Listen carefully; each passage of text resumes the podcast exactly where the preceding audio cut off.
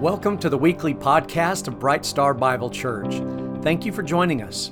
As you listen to the proclamation of God's Word, our prayer for you is the same prayer Jesus prayed for His church in John 17 17. Lord, sanctify them in truth. Your Word is truth. Today we are continuing in the book of 1 Corinthians. 1 Corinthians, and we are in the last chapter of the book, chapter 16. And what an incredible, what an incredible book this has been. And, and as I told you, my plan going forward, we're going to do the book of Mark next. I did put a link where you can buy the journal. You can buy a journal that's got all the scripture on one side. It's it's Legacy Standard, which is what I teach out of, and then on the other side is just a blank page where you can take notes. I would encourage you. There's two ways we can do this. I can buy a bunch of them.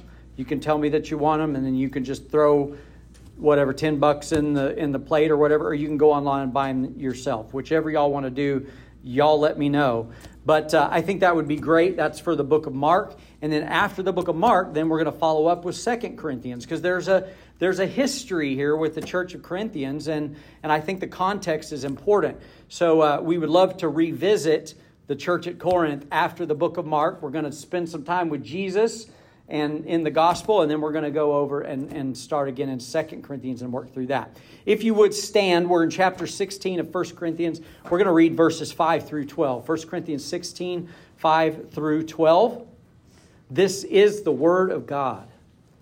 But I will come to you after I go through Macedonia, for I'm going through Macedonia. And perhaps I will stay with you, or even spend the winter, so that you may send me on my way wherever I may go.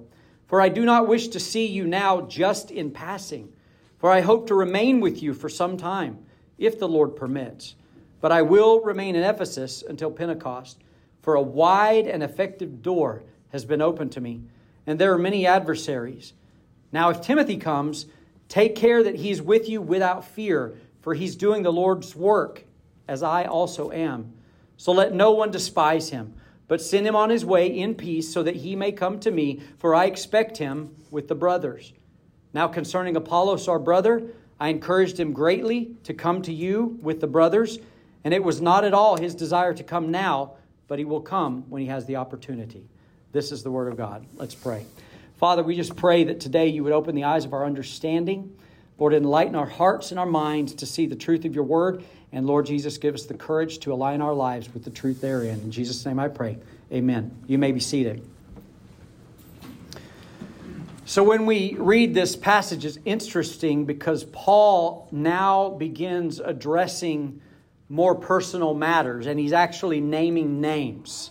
And in, in that, we may be tempted to kind of just dismiss this as something that was you know, relevant back then, but doesn't really hold any relevance for us.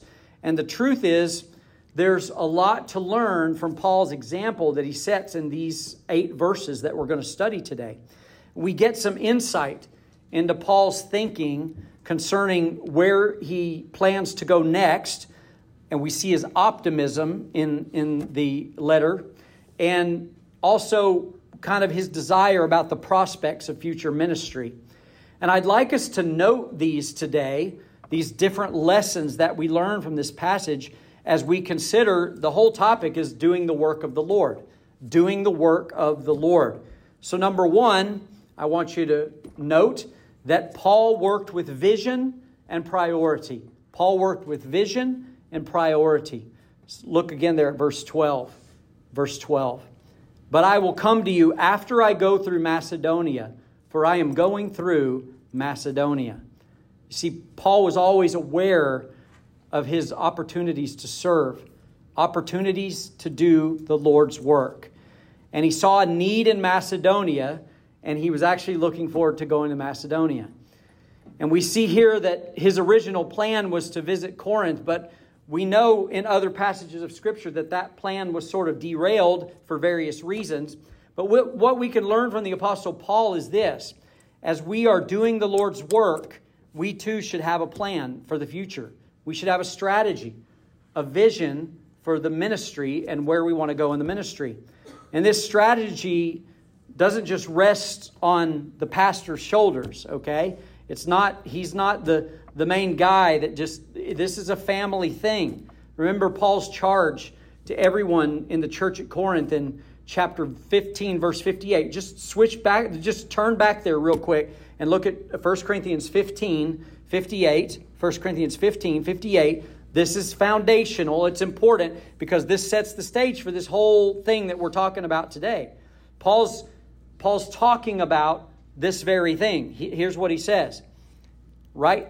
Therefore, my beloved brothers, be steadfast, immovable, always abounding in the work of the Lord, knowing that your labor is not in vain in the Lord. So it's the work of the Lord. And what does it say right there in the middle? Right in the middle of that verse. Always abounding in the work of the Lord.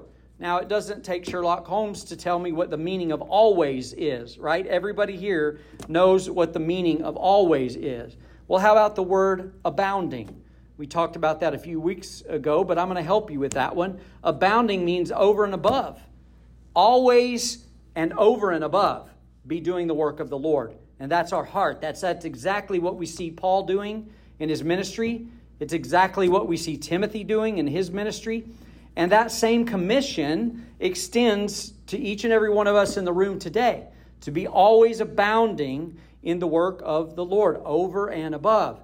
And considering Paul's passion to go and, and, and spread the gospel, this, this over and above mentality, there was one writer that I read, and here's what he wrote about Paul, and I love this. Paul was haunted by distant regions. He never saw a ship at anchor upon which he did not want to board and carry the good news to people across the other side of the water. He never saw a mountain range that he didn't want to cross over in order to share the good news and build up the saints. You and I, we have to look ahead just like he did, just like Paul did. Live with a plan, a purpose, and prioritize God's calling on our lives and on the lives of your family. If there's one thing I've noticed over the years, is that there are a lot of faithful people that love Jesus and follow Jesus. Not a whole lot of them think about where their kids are going to be 10, 15, 20 years down the road. You have to plan and, and build your children for the future. You're not going to build your children spiritually by bringing them to church on Sunday. You're going to build your children spiritually by the way you live your life and what you teach them about the Lord Monday through Saturday, and including bringing your children to church on Sunday. Don't take for granted one second that this world does not want to chew up your kids and spit them out. Do you understand? You need to know that. You need to plan for that, and you need to be purposeful in training up your children in the way they should go.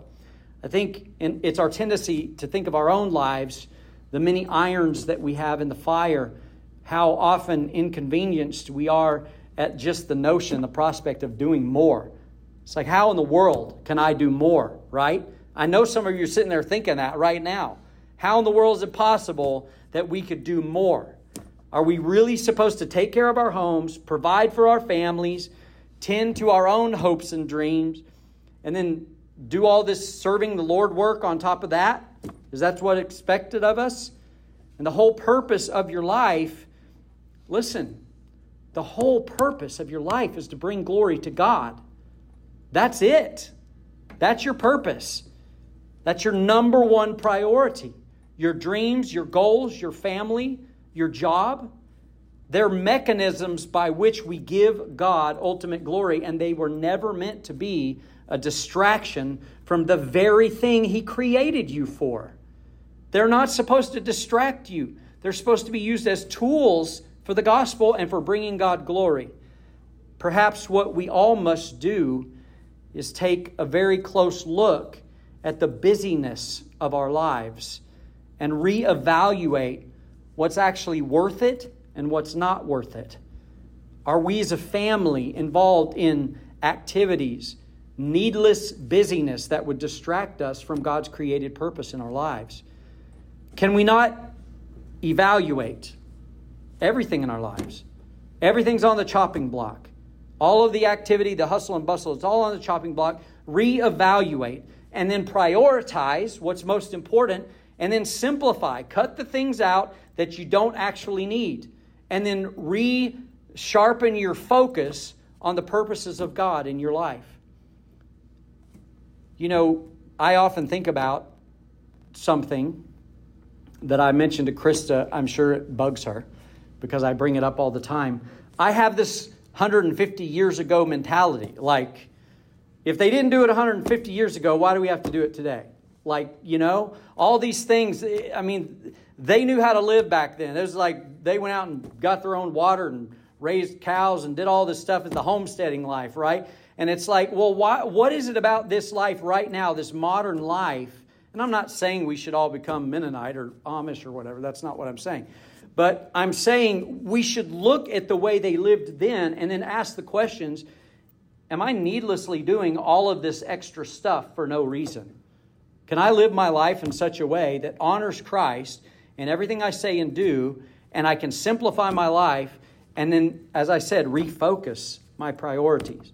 Is there a rule somewhere that says we have to make a certain amount of money, be involved in so many different various activities, moving from place to place, and, and quite honestly, stressed out? Stressed out because we're involved in so many different things. So we should often ask the question is it really necessary? Is it helpful for our marriage, for our children? Does this grow us spiritually? Or is this in actuality a distraction from, from the best for our marriage and for our family? Is it actually pulling us away from the things that matter most? And I'm not saying that about anybody. I'm saying ask the questions. Get together with your husband and wife, talk it through. What are some things that we can think about? Are they necessary? By all means, keep doing it. Are they a vehicle to share the gospel? By all means, keep doing it. But ask those questions. Paul had a one track mind, and I love that about him. Look at what he gave when you consider his life. Look at what he endured. And even yet, he counseled Timothy in 1 Timothy 6 8. 1 Timothy 6 8, he says, And if we had food and covering, with these we shall be content. You know, you boil it all down. If you got a roof over your head and clothes on your back, thank God, and you can put food in your belly, then you should be content. All right? And that doesn't mean you have to live like a monk up in some monastery in the mountains. It just means be content with what you have and understand that there are going to be seasons in your life where you're going to have a little and you're going to have a lot, which brings up Philippians 4:11. Paul said, "For I learned to be content in whatever circumstances I am in. He learned to be content. Doesn't matter what circumstance you're in, the ebbs and flows, the ups and downs of life, be content. You're content in Him. He is your source, He is your provision, He is your sustenance.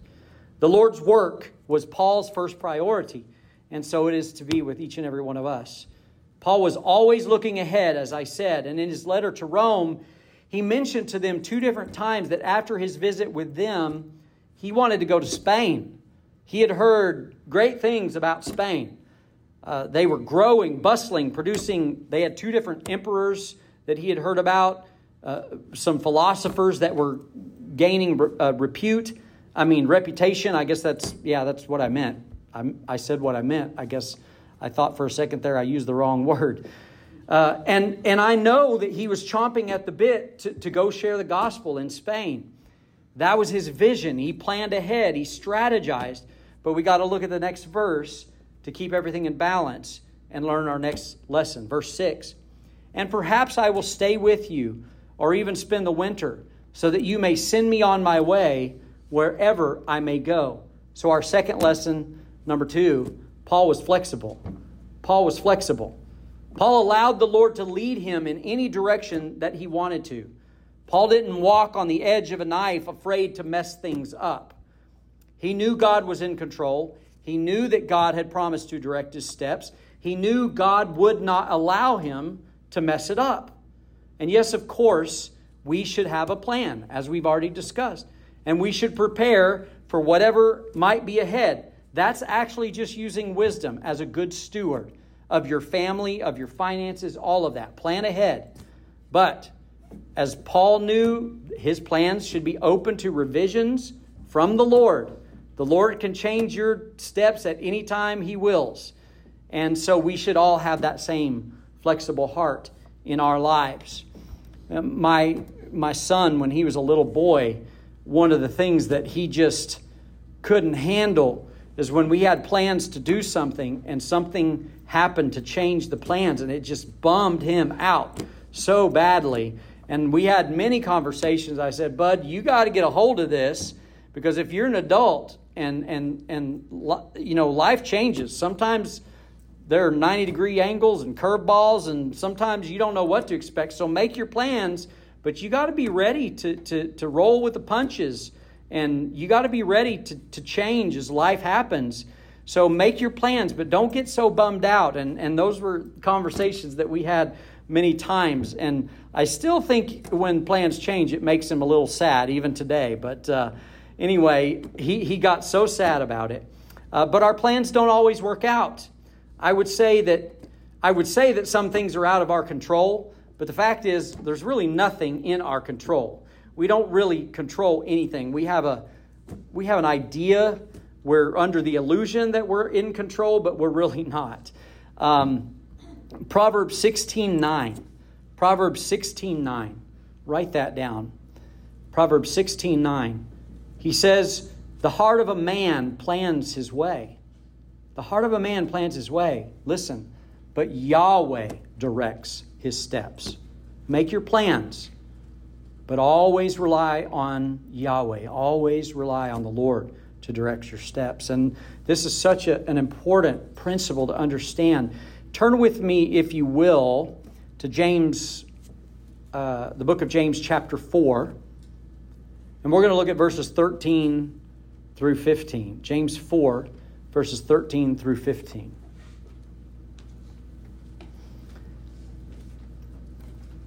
This just hits the nail right on the head. James 4:13. Come now, you who say, today or tomorrow we will go to such and such city, and we'll spend a year there and engage in business and make a profit. Yet you do not know what your life will be like tomorrow.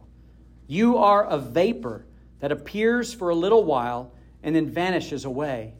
Instead, you ought to say, If the Lord wills, we will live and also do this or that. If the Lord wills, we will live. So we don't even have control over whether or not we're going to live or die. If the Lord wills, we will live and also do this or that. He goes on to say that doing otherwise is boasting in your arrogance and it's evil. He calls it evil. So we need to be careful to always give the Lord that place. You see, our plans should always be subject to that all encompassing truth of thy will, not mine. If the Lord wills principle in our lives. And this is why Paul uses the words here in this passage back over in 1 Corinthians 16. He uses the words perhaps, even, may. And if you understand the will of God and purpose of God, Folks, you have a really wide lane to work in. He gives you a lot of space to do His will, and I want to explain this. Many believers toil over what they should do to fulfill God's will. Lord, should I go here or there? Should I do this or that? And, and often when they're young and in college age, they're, they're seeking the Lord's will and they're terrified that they're going to mess something up. And, you know, I, I crack crack up about the whole idea of the, marrying the one, right? I got to marry the one. I got to find the one. The Lord's got the one for me. And truth be told, it, it's sort of like that. But if you're going around looking for the one, we know God's sovereign and you're going to be with the one that you're supposed to be with. But let's follow the logic if you're terrified that you're going to miss the one. So the Lord's got this whole thing planned out, right? And there's this one for you. Well, you blow it and you miss it. So now you marry the wrong one, they marry the wrong one, and then the people they're supposed to marry marry the wrong ones. And then before you know it, we rip a hole in the space time continuum, okay? So the logic doesn't follow, all right? The, we rely on the Lord. And, and I want to explain this because God's given you a great deal of freedom to live in a way that honors Him. So, which job should I take? We'll pray about it and choose one. That's how it works. Have a big decision, pray about it, make the decision, and then watch God do what He promises He will do. He will work all things together for good for those who love Him. That's a promise for us. We can hold on to that. Do you want to move to Alaska and carry the gospel to the indigenous people there? Well, what's the Great Commission? Go and spread the gospel. Go to all nations, tribes, and tongues. It's within the scope of God's explicit plan in Scripture. And if you just do it, He'll bless it. He'll bless it. Again, if you're not violating what you know to be His explicit will, as it's dictated in His Word, which would be engaging in habitual sin, sexual sin, or by dishonoring Him or His Word in some way, and you're submitting your life completely to Him, seeking Him on a daily basis, God will direct your steps. He will do it. You can have confidence in Him. You've heard this verse, Proverbs 3 5 and 6. Proverbs 3 5 and 6. Trust in Yahweh with all of your heart and do not lean on your own understanding in all your ways. In all your ways, acknowledge Him, and He will make your paths straight. He will direct your paths. So stop stressing. Don't be fearful, trying to find God's perfect will like it's a like it's an X drawn on a treasure map. Okay? That's that's not how it works. Submit to Christ and trust in his sovereign ability to take you down the right path. He will accomplish his good purpose for his good pleasure. That's what he is purposed to do. So you get to be an instrument in that, and you have a great deal of freedom in order to follow the Lord and, and be right smack in the middle of his will. Look at the end of verse 6, back over in 1 Corinthians chapter 16. The end of verse 6 so that you may send me on my way wherever I may go. So Paul speaks of the Corinthians' willingness to encourage him and equip him in his ministry, but was in this passage, do you see him toiling and stressing about which direction to go? It doesn't look like it to me because he says, wherever I may go. Wherever I go, wherever the Lord leads me, I'm ready. So let me challenge all of you to begin thinking of the Lord's will in that way. You don't have to hear, you don't have to be knocked on your face and hear some lightning and divine, you know, voice from heaven to tell you what to do. Wherever I may go. And and and that's that's the truth. That's the principle here.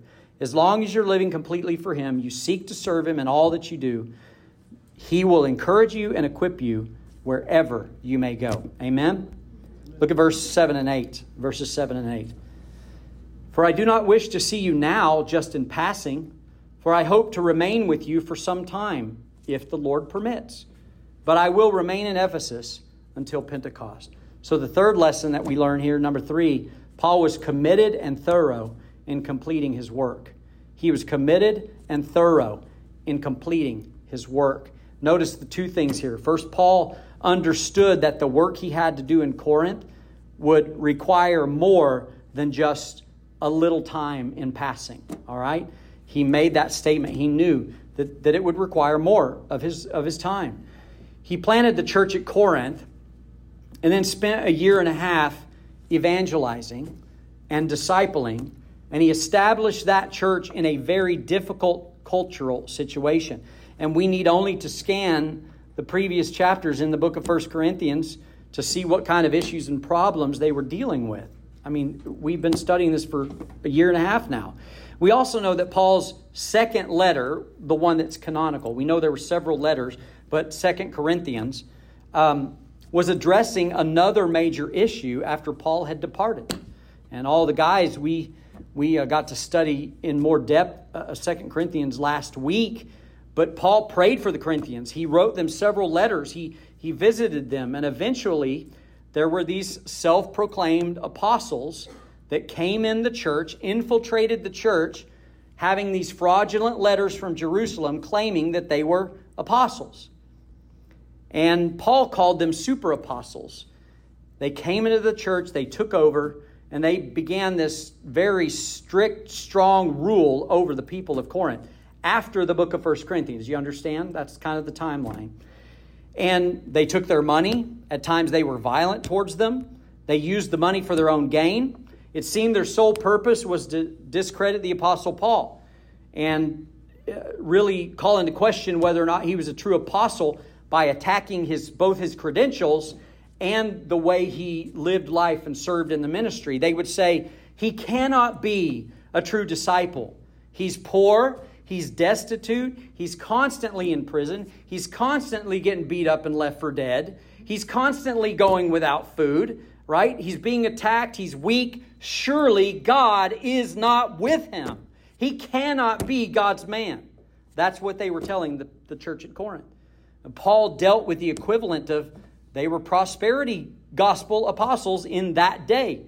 He dealt with them firmly and he visited them to make certain that they were eventually driven out. And he dealt with the, the unrepentant minority in Corinth who still were following the lead of these false apostles. And if you want context, that's the context. If you want to go read Second Corinthians now, you kind of have the, the, uh, the context, the foundation for what's going on in the church there. And it's a fascinating read to see how he dealt with them. But he states here that his hope was that he could remain with them for some time. He had every intention to take the proper time to finish the work that he was called to do with them.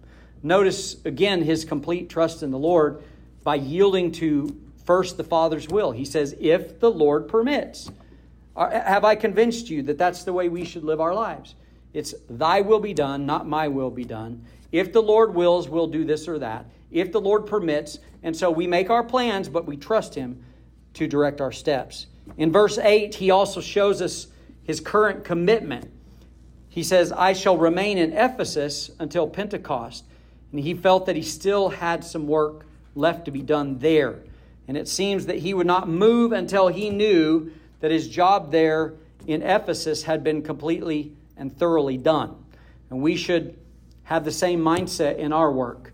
When we do something in the church, we're doing it as unto the Lord, and we should do it thoroughly, and we should complete it and do it as unto the Lord. The fourth lesson we learn from this passage, number four, expect conflict and challenges from many adversaries. Expect conflict and challenges from many adversaries. Look at verse 9. Verse 9. For a wide and effective door has opened to me, and there are many adversaries. Just as I was speaking of those super apostles, the wolves in sheep's clothing that showed up in Corinth, they were but one group of many different false teachers and prophets and apostles that Paul had to deal with in his journeys.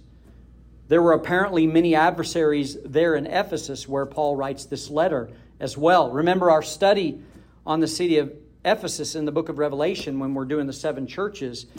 They had established cultic religion there. They had the temple of Artemis where ritualistic prostitution and various perverted acts took place in the temple. And even the Christians were taking part in some of that. They took place back then, and folks, I don't know if you've noticed, but the church's arms are wide open for that same stuff taking place inside the church now. We see many modern Christian churches today tolerate and even celebrate the same type of perverted behavior that they did back then in those pagan cities, opening their doors wide open, allowing it to go on within the church. In addition to that, there were also these Jewish exorcists that were going around the city claiming to cast out devils in Jesus' name. So they were, they were again fraudulent, wolves in sheep's clothing, going around the city claiming that they were casting out demons and they were doing so in the name of Jesus, but they weren't believers in Christ. And this is why we have to be so alert. This is why we have to be so alert. Just, becomes, just because someone claims to be a follower of Jesus and a prophet of God or a modern day apostle, which, by the way, can't exist, it's impossible for a modern day apostle, it does not mean that those men actually know Jesus or that Jesus knows them.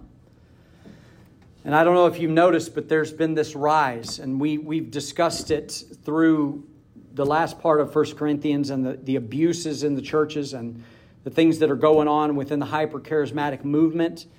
But there's a, a whole new movement of self proclaimed prophets out there today, and uh, they're going from city to city holding events, casting out devils. That's what they're saying. Many of them have joined forces now to make a movie that's going to be released in theaters to rebut the new American Gospel movie that's coming out. And the movie is called quote, in the name of Jesus, come out. That's the name of the movie. And I read the byline, just the byline of this, of this movie title on the movie poster. And they've got them all set up on the movie poster like they're, you know, like, like the Avengers or something. And, uh, and then on the byline, it says, and I'm telling you, I was flabbergasted by this, by the arrogance. I could hardly believe it. I made a comment to Krista. Okay, so I want you to, they, here's what they say quote, the most important awakening in church history has begun. The most important awakening in church history has begun. So let's just think about that for a second. More important than Christ's resurrection or ascension. More important than Pentecost when the Holy Spirit was poured out. More important than the first century foundation of the church being laid by the apostles and prophets. What unbridled arrogance that is. What hubris. So think about this just for a moment. They hold these events in different venues across the nation. And supposedly, these demon possessed people make an effort to actually travel to these events. So they see the poster or they see the ad and they travel to these events, okay? And then once they're at the event, the demon possessed person or people sit through an hour of worship music they sit through an hour peaceably through the message being preached, and then all of a sudden they, the demons get to be cast out. At the end of the whole thing, then they start the exorcisms, okay? Those are some really patient and very stupid demons. and this just goes to show us that there's nothing new under the sun. It's just the enemy keeps recycling the old lies over and over and over again. And we face the same kind of adversaries that Paul faced. But here's what you need to understand it's, it's a repackaging and, and marketing for those with this uh, sign seeking mentality. And they want all the Jesus stuff, they want all of his mojo, all of his power, but they don't really want Jesus. In John 6, Jesus said that his true disciples will eat his flesh and drink his blood. And they accept him and his word fully. He is their sustenance, not signs and wonders. Go to that chapter, read the context. They had walked all the way around the lake to see Jesus again because just a few days or the day before, he had fed the multitudes and they wanted more food and they wanted more miracles. And they asked him, How can we get that stuff again? And that's when Jesus rebuked them and said, that all you want is the food, all you want is the miracles. You have to understand why I'm here. You have to eat my flesh and drink my blood. This is so much more than miracle signs and wonders. There's a purpose to the miracle signs and wonders. It's to prove who I am. I'm the manna that came down from heaven. I'm the one that you've been looking for.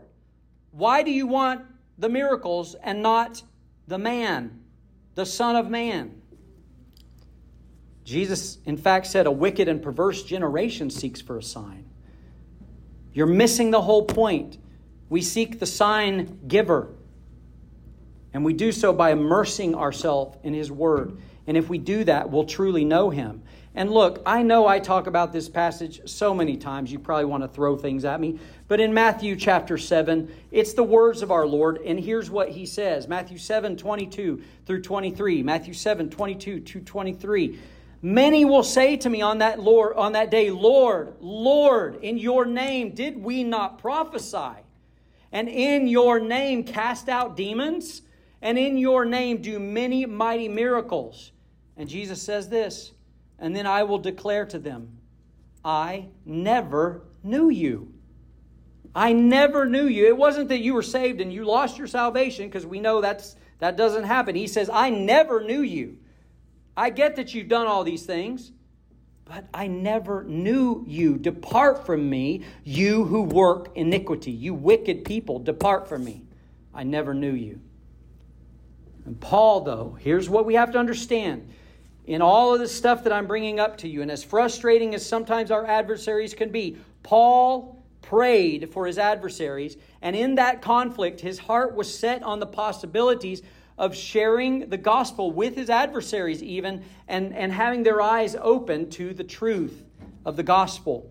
Look what he says here again For a wide and effective door has been opened unto me. That's a big opportunity. A wide and effective door has been opened. And in spite of my adversaries, the gospel will go forth. The one who opens a door and no one shuts, the one who shuts a door and no one opens, has opened a door for me, and I'm going through it. Paul knew that when the Lord opened a door, it would be effectual. There was no doubt about it, and that gave him confidence. And we should have the same confidence. We have to live with the confidence in God's sovereignty and His power in order to open a door. And when He opens a door, and this church is an open door, we need to use this church in such a way and live our lives in such a way in the context of this church that we're taking full advantage of the door that He's opened for us. I love the narrative in Acts 18. Turn to Acts 18 with me, if you will. Acts 18. Acts 18, we're going to look at verses 5 through 11. This is, this is incredible, and it's got its many faceted truths here in this passage. Acts 18, 5 through 11. I want you to look at Paul's resilience when he comes up against adversaries. And I want you to see Christ's response to Paul, Christ himself. It's fascinating. Beginning in verse 5, chapter 18, verse 5 of Acts. But when Silas and Timothy came down from Macedonia, Paul began devoting himself completely to the word, solemnly bearing witness to the Jews that Jesus is the Christ. But when they resisted and blasphemed, he shook out his garments and said to them, Your blood be on your own heads. I am clean. From now on, I will go to the Gentiles. Then he left there and he went to the house of a man named Tishish, Justus, a God-fearer, whose house was next to the synagogue. And Crispus, the leader of the synagogue, believed in the Lord with all his household. And many of the Corinthians, when they heard, were believing and being baptized. And the Lord said to Paul, listen to this, verse 9. And the Lord said to Paul in the night by a vision, Do not be afraid, but go on speaking, and do not be silent for I am with you, and no man will lay a hand on you in order to harm you, for I have many people in this city. For I have many people in this city. And he stayed there a year, verse 11. He stayed there a year and six months teaching the word of God among men. Paul did not lose heart. He did not give up, even though the persecution and attacks of his adversaries, he kept going. Why did he keep going? Because Jesus confirmed to him, he said he had many sheep in that city that have yet to be reached with the gospel. It's a no brainer. God told me, Christ told me there are people here that need to be saved. And he said it, they're here, I'm staying, and I'm going to preach the gospel. And this was the birth of the church at Corinth that we've been studying all this time. So we should expect diversity. I mean, we should expect diversity too. But we should expect adversity, expect challenges, expect to lose some people that we love along the way. But be encouraged. Don't be discouraged. The Lord will save and purify his people, and the Lord will build his church. He's going to build this church. People are going to come and go, folks. They're going to come and go. And we're going to love them when they're here, and we're going to love them when they're not here. But don't be discouraged. Christ is building this church. The fifth lesson we can learn from this passage is this. Number five, the Lord's work is a team effort. The Lord's work is a team effort. Let's look at verse 10 and 11. Verses 10 and 11. Now, if Timothy comes, take care that he's with you without fear, for he's doing the Lord's work, as I also am. So let no one despise him, but send him on his way in peace, so that he may come to me, for I expect him with the brothers. So you see, Paul was an apostle. He was chosen by Christ himself.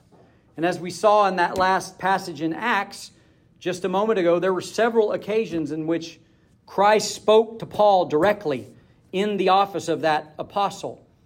In other words, what I'm trying to say is Paul was kind of a big dog. He was kind of a big deal, okay? But never ever did Paul boast in his position or in his accomplishments, except a time or two in a sarcastic way in order to prove a point. And you'll read that also in 2 Corinthians. Paul knew that if the work was to go forward, it was going to take several faithful men and women to accomplish the job. And Paul, we see he almost always had someone at his side accompanying him in ministry. And it seems here that if Paul sends Timothy to the church at Corinth, he's instructing them, instructing them do not give him a hard time. Do not frustrate his work. I'm sending him to you. Don't mess it up. Don't mess with him, right? He represents me and he represents the Lord. So don't give Timothy a reason to fear. He's doing what I'm doing, so you had better treat him in the same way, with the same honor and respect that you would treat me. Paul confirmed to them that he's doing the Lord's work just as in chapter 15, you and I were instructed to do, to always abound in the work of the Lord. And we're all on the same team. We're all part of the same team. As we all endeavor to serve Christ and abound in his work, we have to depend and rely on one another. And that's why this can't just be a once a week kind of thing or a twice a month kind of thing. This is why we have to be committed to the family, okay? We're growing together. We're, we're getting to know one another more and more. There, there's a tie that binds, and, and, and as we grow together and the Lord builds this church, these, these sinews and these bones and these muscles are being attached to one another, and that's what we all represent in the body. All of our various gifts being used in the context of this church. No one person should seek the glory, no matter the position they're in, whether it's one of the visible areas, like up front talking to everybody, or whether it's someone behind the scenes that just wants to put donuts on the table every week. Like it doesn't matter. It's all beautiful in the sight of God. It's all service. It doesn't matter who's up front and who's not. Everything we do is for an audience of one. Everything we do is for His glory. And we have to take great care, each and every one of us. Each and every one of us have to take great care to ensure that we never get arrogant. None of us. We can't get arrogant. I'll tell you who will not let me get arrogant. That's my wife. She humbles me better than anybody in the whole entire world, and I love her for it. Oh, she's telling me to be quiet now. So, if this is where you consider your church home to be, then guys, let's do it. Let's do it together. We have to dive in. We have to make some personal sacrifices. I'm sorry, I wish that I could say that it's a it's a stroll down easy street, but working in the church and being part of a church is hard work. You're going to get frustrated. People are going to annoy you sometimes. We're, I didn't mean to look at you, Rachel. Um, it's, it's always a challenge. You're like, wow, I'm looking at someone. They're probably going to think I'm actually pointing them out in this. I don't do that, okay? Um, but um, we're going to get frustrated and things are going to happen. And uh, we're going to, as I said, lose people along the way, people that we love. It's, it, it's going to hurt from time to time. But we're serving the Lord together. And there are many things that must be done in order for this church to have a fruitful and successful ministry. And so here's the deal don't be a taker, be a giver, be a servant. Be faithful enough to carry some of the load. Not all of the load, some of the load.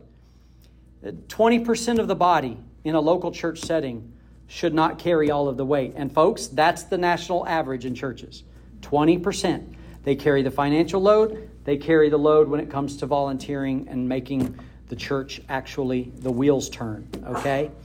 We are all commanded to always be abounding, going above and beyond in the work of the Lord. So don't just dip your toe in, okay? Go all in. It's I know it's uncomfortable getting to know people that you don't really know, and not all of us are going to mesh perfectly together. And the Lord put that person in your life to teach you patience and mercy and grow you and sanctify you. That's what He does because He loves you. He puts those kinds of people in your life, and you're probably the same thing for them, okay? So just keep that in mind. Everyone step out of your comfort zone, commit and be faithful. And if we work together as a team, we'll really see, we'll really see the Lord begin to do some wonderful things here at Bright Star Bible Church. I really believe that. So I, I just want to say to you guys, let's do this. Let's do this together. Let's go all in. Let's make it happen. Now, lest you think I'm trying to manipulate you or pressure you this morning into doing something that right now you're not being led to do or you don't want to do, let's read the next verse, okay, to take a little pressure off. Verse 12. Now, concerning Apollos, our brother, I encouraged him greatly to come to you with the brothers, and it was not at all his desire to come now, but he will come when he has opportunity. So, the sixth lesson is this here's number six have patience as others decide when and where to serve. Have patience as others decide when and where to serve. So, this is not all going to look the same for all of us. We're not all in the same place in life. Some of us have much more intricate, detailed lives. Uh, it bears on our ability to serve in the local church, and we have to be understanding about that. Not to mention, we're not all on the same place spiritually. So we can't get frustrated that someone's eyes have not yet been open, maybe to truths that we see so clearly, but they're still working their way through it. We don't get frustrated and we don't get angry. We pray for their eyes to be opened. We pray for them and we're patient with them. The Apostle Paul himself had a conversation with Apollos that we see in this passage. He greatly encouraged Apollos to go to Corinth, and Apollos' response was something akin to, Ain't no way I'm going right now. Sorry, I have no desire to do that right now. Imagine being encouraged by the Apostle Paul. Hey, I think you ought to go. That's okay. Like, that's okay. I'm not ready. I don't want to go. I have no desire. But it says he will come when he has the opportunity. Be patient. When the Lord opens the door, he'll come. I, as your pastor, and you towards your church family, we are to bear with one another in patience. And the call for all is to go above and beyond in the work of the Lord. So we all recognize that that's the biblical requirement for Christians, right? Everybody recognize that. Nod your head so I know you're still awake. That's the requirement for all Christians. That is what we are to do, to always be abounding, going above and beyond in the work of the Lord. As to the timing, pray about it. And when the right door opens, walk through it and have peace in the matter. Get to it. None of us are here as consumers, none of us are here as spectators and, and you have my word, I'm not going to pressure any one of you to do something that you don't want to do until you're ready. When you're ready, I will pressure you. So we close this little passage that on its face doesn't really look like much when you read it, does it? But, you know, you're just considering some of the personal stuff that Paul's writing about Timothy and, and uh, Apollos and some of these various things However, this text is really a treasure trove of wisdom for each of us as we pray and consider our place in this church and doing the work of the Lord. I want to close in review of the things we've learned so that you can write them down and pray through them, and hopefully you can kind of think through them and, and ponder them next week. And here, here they are. Number one, we must work with vision and priority. We must work with vision and priority.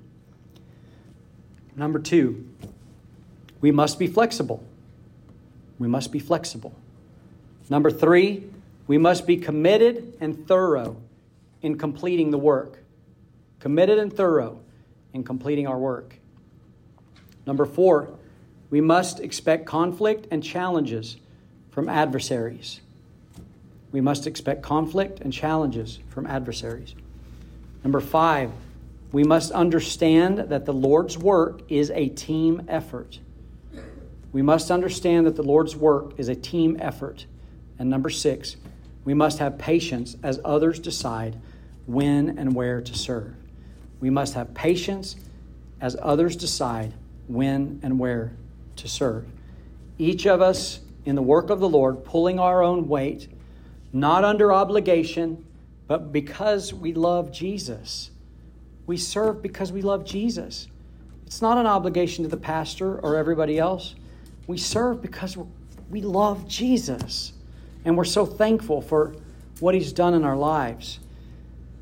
We love His people. That's a good reason. We love each other. We want to show each other how much we love them by serving them. And this is what unifies us together and unifies us in Christ. Jesus our Lord is the head of the church. God's Word is the instruction manual, if you will, and the Holy Spirit is the instructor. And, and because I can, and it's Super Bowl Sunday, I'm going to be cheesy and I'm going to say it a different way. So don't judge me too harshly, Krista. On Super Bowl Sunday, here's how you could say it Jesus is the head coach, God's Word is the playbook, and the Holy Spirit is calling the plays. All right? And if we unite under their leadership, there's no way, no way this team loses. No way. He's sovereign, He's in control. We submit to them, and, and we're good.